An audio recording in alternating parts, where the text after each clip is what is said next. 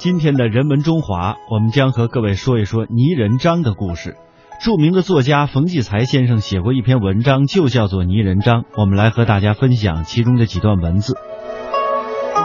手艺道上的人捏泥人的泥人张排第一，而且有第一没第二，第三差着十万八千里。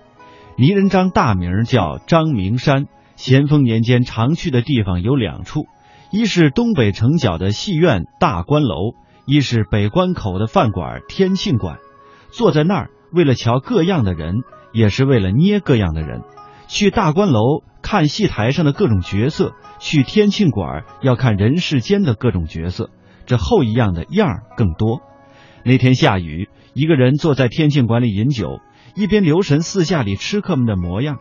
这当，打外边进来三个人。中间一个穿的阔绰、大脑袋、中溜个子，挺着肚子，架势挺牛，横冲直撞往里走。站在营门桌上的廖高的一瞅，赶紧吆喝着：“易兆林的张五爷可是稀客贵客，张五爷这儿总共三位，里边请。”一听这喊话，吃饭的人都停住嘴巴，甚至放下了筷子，瞧瞧这位大名鼎鼎的张五爷。当下城里城外气最冲的，要算这位靠着贩盐赚下金山的张锦文。他当年由于为圣经将军海人卖过命，被海大人收为义子，排行老五，所以又有海张五这样一个称呼。但人家当面叫他张五爷，背后叫他海张五。天津卫是做买卖的地界儿，谁有钱谁横，官儿也处三分。可是手艺人除外，手艺人靠手吃饭，求谁处谁。故此，泥人张只管饮酒吃菜，西瞧东看，全然没有把海张五当个人物。但是不会儿，就听着海张武那边议论起他来。有个细嗓门的说：“人家台下一边看戏，一边手子里、袖子里捏着泥人捏完拿出来一瞧，台上嘛样，他捏的嘛样。”跟着就是海张武的大粗嗓门说：“在哪捏？在袖子里捏。”随后一阵笑。拿泥人张找乐子，这些话天庆馆里的人全都听见了。人们等着瞧艺高胆大的泥人张怎么回报海张武。是一个泥巴团砍过去，只见这泥人张假装没听见，左手伸到了桌子下边，打鞋底抠下了一块泥巴。右手呢，依旧端着酒杯饮酒，眼睛也是只瞅着桌上的酒菜。左手呢，就开始摆弄起这团泥巴来，几个手指飞快的捏弄。当时这速度啊，非常之快。海张武那边还在不停的找乐子，泥人张这边呢，已经把他的那些画在他手里这团泥上全找回来了。随后手一停，他把这团泥往桌上啪的一放，起身去柜台结账了。吃饭的人伸脖子一瞧。嚯，这泥人张真是捏绝了，把呃海张武的脑袋割下来放在桌上一般，就是那么像。朴四的脑袋，小鼓眼儿，一脸狂气，比海张武还像海张武，只是那只有核桃大小。海张武在那边隔着两丈远就看出了捏的是他，他朝着正走出门的泥人张的背影就这么叫道：“这破手艺还想赚钱，贱卖都没人要。”泥人张没有回头，撑开伞就走了。但是天津卫的事情还没有完。第二天，在北门外的孤衣街几个小杂货摊上摆出了一排排海张武的这个泥像，还加了身子，大模大样的坐在那里，而且呢是用模具来生产的，足有一两百个，上面还贴了个白纸条，用墨笔写着“贱卖海张五”。这街上的人人来人往，谁看谁乐，乐完了找熟人一看，一块再乐。三天之后，海张五派人花了大价钱把这些泥人全部买走了，连泥模子也买走了。泥人是没有了，可是贱卖海张五这件事却传了一百多年，直到今天。听完这段文字，大家肯定觉得这泥人张的手艺啊，真的是绝了。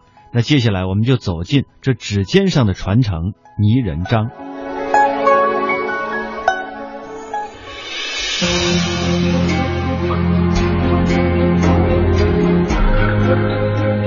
制作泥塑，首先要甄选出适合的原料，不是所有的泥土都适合用来艺术创作。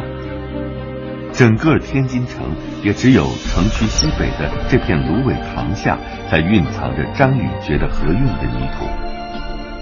这也是张家几代人做泥塑的原料采集区。这里沉积的丰厚粘土，对泥人张家族来说是亿万年大自然的恩赐。它的特点是含沙量比较少，有机物比较多，所以可有粘性、可塑性强。估计只有泥塑艺人或者地质学家，才会如此细致的去研究泥土的类别，细细的分别来看，泥土其实也是各有千秋，黄色的、黑色的、发红的、偏白的，都拥有着不同特性，是因为它们还有不同的成分。有机物比较多，那么它就呈灰色或者黑色；铁元素比较多，它就呈红色。泥人张的祖上。曾经把每一种泥都认真的分析过，通过捏塑的体验，鉴定出其中粘合度、柔韧性的不同特质。我们天津一般叫红胶泥，就这种胶泥的可塑性比天津常见的黄胶泥和发灰黑色的胶泥要好一点，所以我们做泥塑一般采取的这种西胶的红胶泥，红色的胶泥做我们的原料。采集回来的泥土首先要摊开晾晒。蒸发掉内部原有的水分，在太阳底下暴晒，完全的变成碎的干的这种泥料。张宇翻看祖上关于工艺的只言片语，并没有解释这样做的原因，直到经过检测才了解到，天津是退海之地，所以泥土中水质的盐碱度过高，就直接影响到泥塑的效果，会使泥塑表面粗糙，呃，甚至说皲裂。完全的风化掉。泥土完全晒干后，要挑出石块、草根，用两毫米孔径的筛子把所有的泥土全部筛选一遍。虽然现在看起来这已经是精挑细选的泥土颗粒了，其实这只是泥塑原料复杂工序的刚刚开始。精选的泥土将要加入清水。通过搅拌，让泥土完全融化为泥浆，再用筛面粉的筛子进行过滤。细密的筛子只能通过水和泥土最细腻的尘埃。经过这道过滤，泥土本身的杂质将会被完全去除。经过二十四小时的沉淀，泥浆已经分离成为泥和水两种物质。耐心的将水慢慢的舀出，呈现出来的就是泥塑所需的原料。像流动的巧克力一样，它整个是流动的液体的泥流，那肉眼肯定看不清它的颗粒，这个颗粒只能在放大镜下面才能看出它里面小沙粒的状态和样子。泥塑其实也是非常细腻的艺术品，有非常多的细节。原材料筛选的越细致，所做的作品也会更精细，它会增加作品的光滑度、光亮度，尤其是脸部的一些神情，会有吹弹若破的效果。现在张宇面前这细腻温润的泥土，其实离做泥塑的要求还有很大差距。泥土这种物质在干燥后非常容易开裂，这是一个很伤脑筋的问题。无论泥塑的造型多么细致，一旦开裂后，马上就面目全非了。不过这个问题也有解决的办法。张家祖上长期的摸索和实践，总结出只要给泥土加入棉絮这类纤维物质，就能够增加泥土的粘合性。泥土和棉絮是两种不同的物质，把它们融合在一起是一个需要体力的工序，只能通过反反复复的捶打。这个单调的动作往往要重复五六个小时之久。虽然后来也曾尝试过其他更有效率的方法，但只有人工捶打才会更直观和方便。经历了千锤百炼之后，纤维和泥土完全融为一体，为泥土增添了无数的脉络神经。融合了棉絮，经过锤炼的泥土，还需要用油布一一包好，放在特定温度和湿度的地窖里，整整存放三年。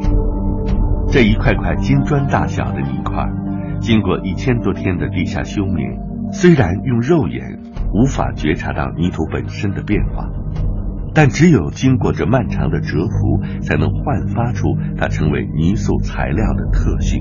现在有科学根据，然后现在是西方人研究的，因为这个方法不仅在中国人用，呃，西方人也用，是因为它里边那个微生物发酵，微生物的增加使这个泥的可塑性可以增强。张宇也许比其他的泥塑艺人有优势，终究家族几代人都致力于泥塑事业。但其实这也是个不小的压力。祖上的泥塑造诣已经登峰造极，尤其是创始人张明山，是一位极具天赋的艺术家。张明山的童年时光是在玩泥巴中度过的，因为家里有时候会卖一些泥玩具来贴补生活，还有街坊四邻有很多窑工。泥瓦匠的耳濡目染。天津是中国近代的通商口岸，这座大都市里交织着中西方文化的碰撞，也给了张明山很多的熏陶。起初，大家并没有在意这个闷声不响、自己玩着泥巴游戏的孩子。八岁那年，张明山看见街边耍猴的十分有趣，就捏了一个小猴子给大人们看。这猴子捏的神情动作逼真酷似，街坊四邻都纷纷叫好。张明山非常得意。张明山的时代已经过去了一百八十多年，但制作泥塑的工艺却丝毫没有改变过。从采集回来的泥土到成为可以做泥塑的坯料，这是一个脱胎换骨的过程。此时此刻。原本的泥土被赋予了全新的使命。制作泥塑的第一步，首先要建构出作品的初步形态，用拍板配合来确定头、肩、腰、身体的各个比例。俗话说的捏泥人儿，就是考泥塑艺人的一双巧手。人手的触觉是零点二微克。能够控制细微之间力度的变化，把内心构思的造型巧妙布局，通过精湛的手法处理虚实的关系，呈现线条的轮廓，捏塑着各个部位的成型。泥塑所用的工具都统称为鸭子，借助工具可以把泥土可塑性的特点发挥到极致。其实只用了几分钟。张宇就完成了从泥坯到成型的各个步骤。中国艺人全凭手上功夫。要说这个是用什么什么秘方做出来的，这个就可笑了。什么什么特殊技法做出来的可笑。把一团泥巴捏塑成活灵活现的人物，是泥人张家族的特点，更是泥人张创始人张明山的。一个绝活，他确实有这样的一种技术，但这个技术就像我们现在艺术家的速写功力一样，它就是一个日常的练习。张明山会经常到集市上去观察路人和摊贩的肢体语言和表情神态，琢磨着怎么把人的眉眼和动作传神的捏塑出来。通过张明山反反复复的尝试和摸索。他能够在相当短的时间内就拿捏到人物的表情。在那个年代，泥人能够捏的和真人相差无几，可是一件大家都想争相目睹的稀罕事。你看看你这个，看这脑门、鼻子眼儿的，哎，就是他，就是他。张明山所处那个年代，他没有摄影，没有照相，人们没有见过非常真实的这种人物的再现性的艺术作品。所以呢，看到他的作品，人们就觉得，哪怕你有八分像，他也会觉得非常非常像。要想让泥塑作品逼真传神，细节的刻画是必不可少的。大师信手拈来的背后，饱含着无数的挫折和磨练。但光靠泥塑的技法是不够的，需要泥塑艺人手眼心法的高度配合。敏锐捕捉人物的神态是泥塑的关键。一百八十多年前的张明山就是因此得名的。清朝道光年间，余三胜在中国可是当之无愧的超级明星。这位以老生见长的戏曲名角可谓名满天下。他在天津演出的时候，万人空巷。张明山也非常喜欢余三胜的戏。传说张明山可是在看戏的时候就捏塑出了这位梨园大家的神韵。直到今天，这还是誉满金门的佳话。这块诞生了狗不理包子、耳朵眼炸糕的地方，这捏泥人的张明山，由此就被人们称为泥人张了。今晚这么一打呀，这事儿得夸夸。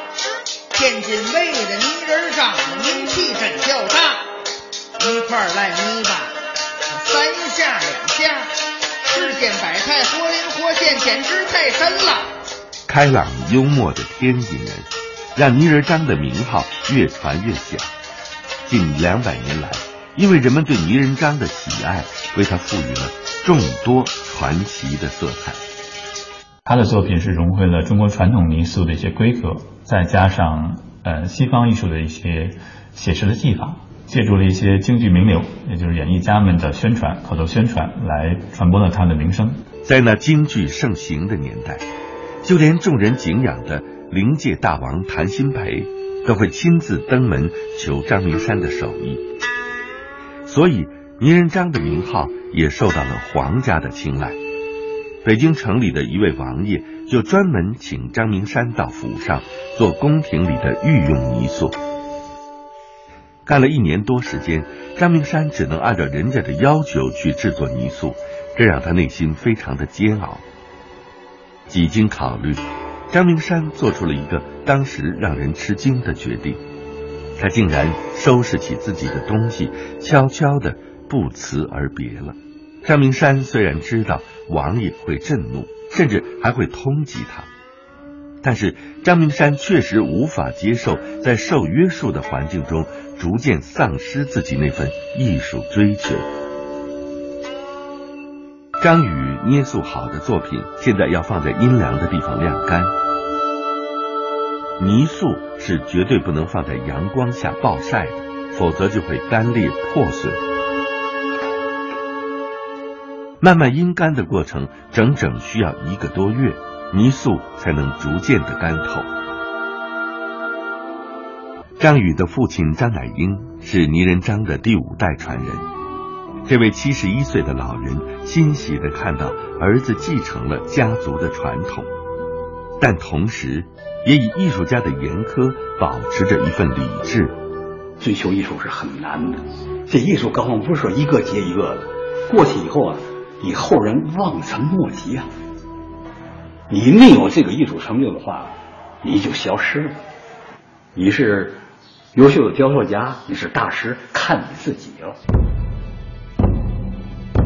泥人张绵延一百八十年，历经六代父子相传，同样以敏锐的洞察力、高超的艺术造诣，通过塑造与绘画的巧妙结合，把人物的体积、造型、神态充分刻画，展现惟妙惟肖、独到传神的泥塑作品。